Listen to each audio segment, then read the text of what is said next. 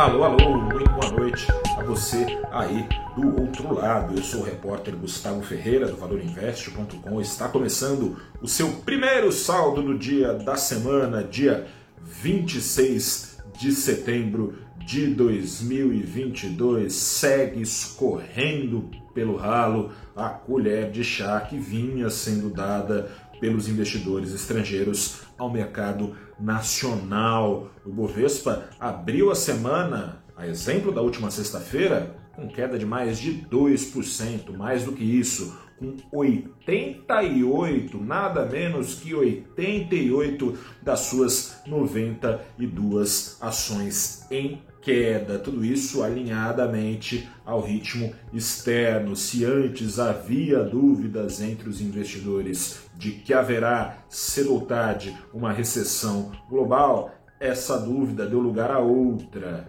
a profundidade dessa recessão que agora parece certa, uma profundidade que depende do tamanho do aperto monetário, ou seja, do tamanho da alta de juros para controlar a inflação que virá nos Estados Unidos, principalmente, mas também na Europa. Do ponto de vista das bolsas, portanto, é pressão dupla. Está em aberto, primeiro, qual será o impacto dessa recessão na atividade das empresas e, portanto, nas suas receitas e, portanto, no bolso dos acionistas. Mas, adicionalmente a esse efeito, nas bolsas, o fluxo migratório da renda variável à renda fixa é turbinado justamente pelos juros que fazem os títulos americanos e europeus entrarem em rally, não bastando ser os papéis, os ativos tidos como a prova de bala, seguros, para seja qual for o caso, seus rendimentos estão subindo alinhadamente à perspectiva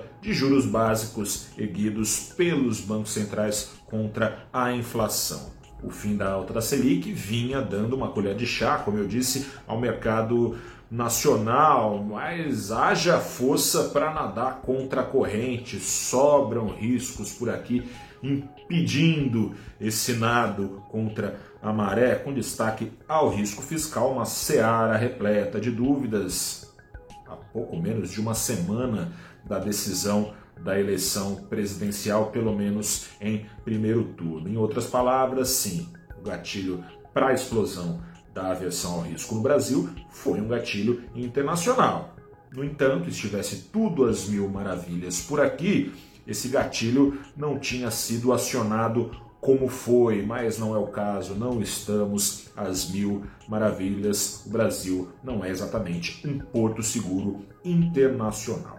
Amanhã, investidores podem entender melhor, voltando aqui a falar da Selic, qual as chances dos juros no Brasil voltarem a subir no ano que vem. O Banco Central deixou essa porta aberta no comunicado da semana passada, quando interrompeu a alta de juros aos 13,75% ao ano. E como demonstrado hoje pelos ativos nacionais, os dois maiores riscos nessa direção de um eventual novo ciclo de alta de juros, os dois maiores riscos apontados pelo comunicado da última quarta-feira pelo Banco Central foram os riscos que mais calaram fundo no coração dos investidores, ou seja, as dúvidas sobre o tamanho da encrenca em escala global mas também as dúvidas sobre o tamanho da encrenca em escala nacional, em especial sobre o risco fiscal, risco interno, risco externo, dois riscos com potencial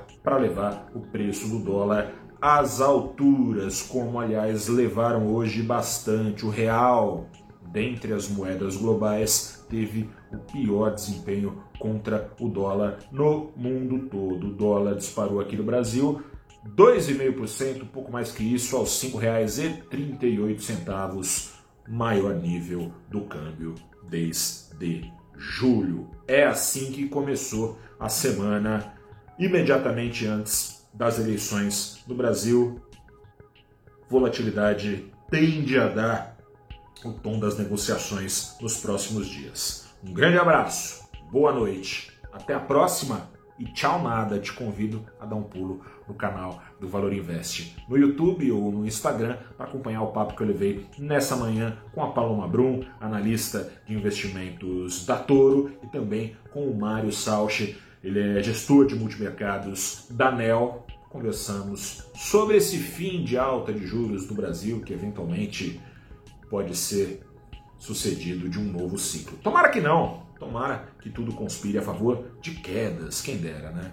Acho que na média aí fica a Selic parada por bom tempo até passar esse vendaval que pode durar ainda alguns meses. Um grande abraço, agora sim, boa noite, até a próxima, tchau.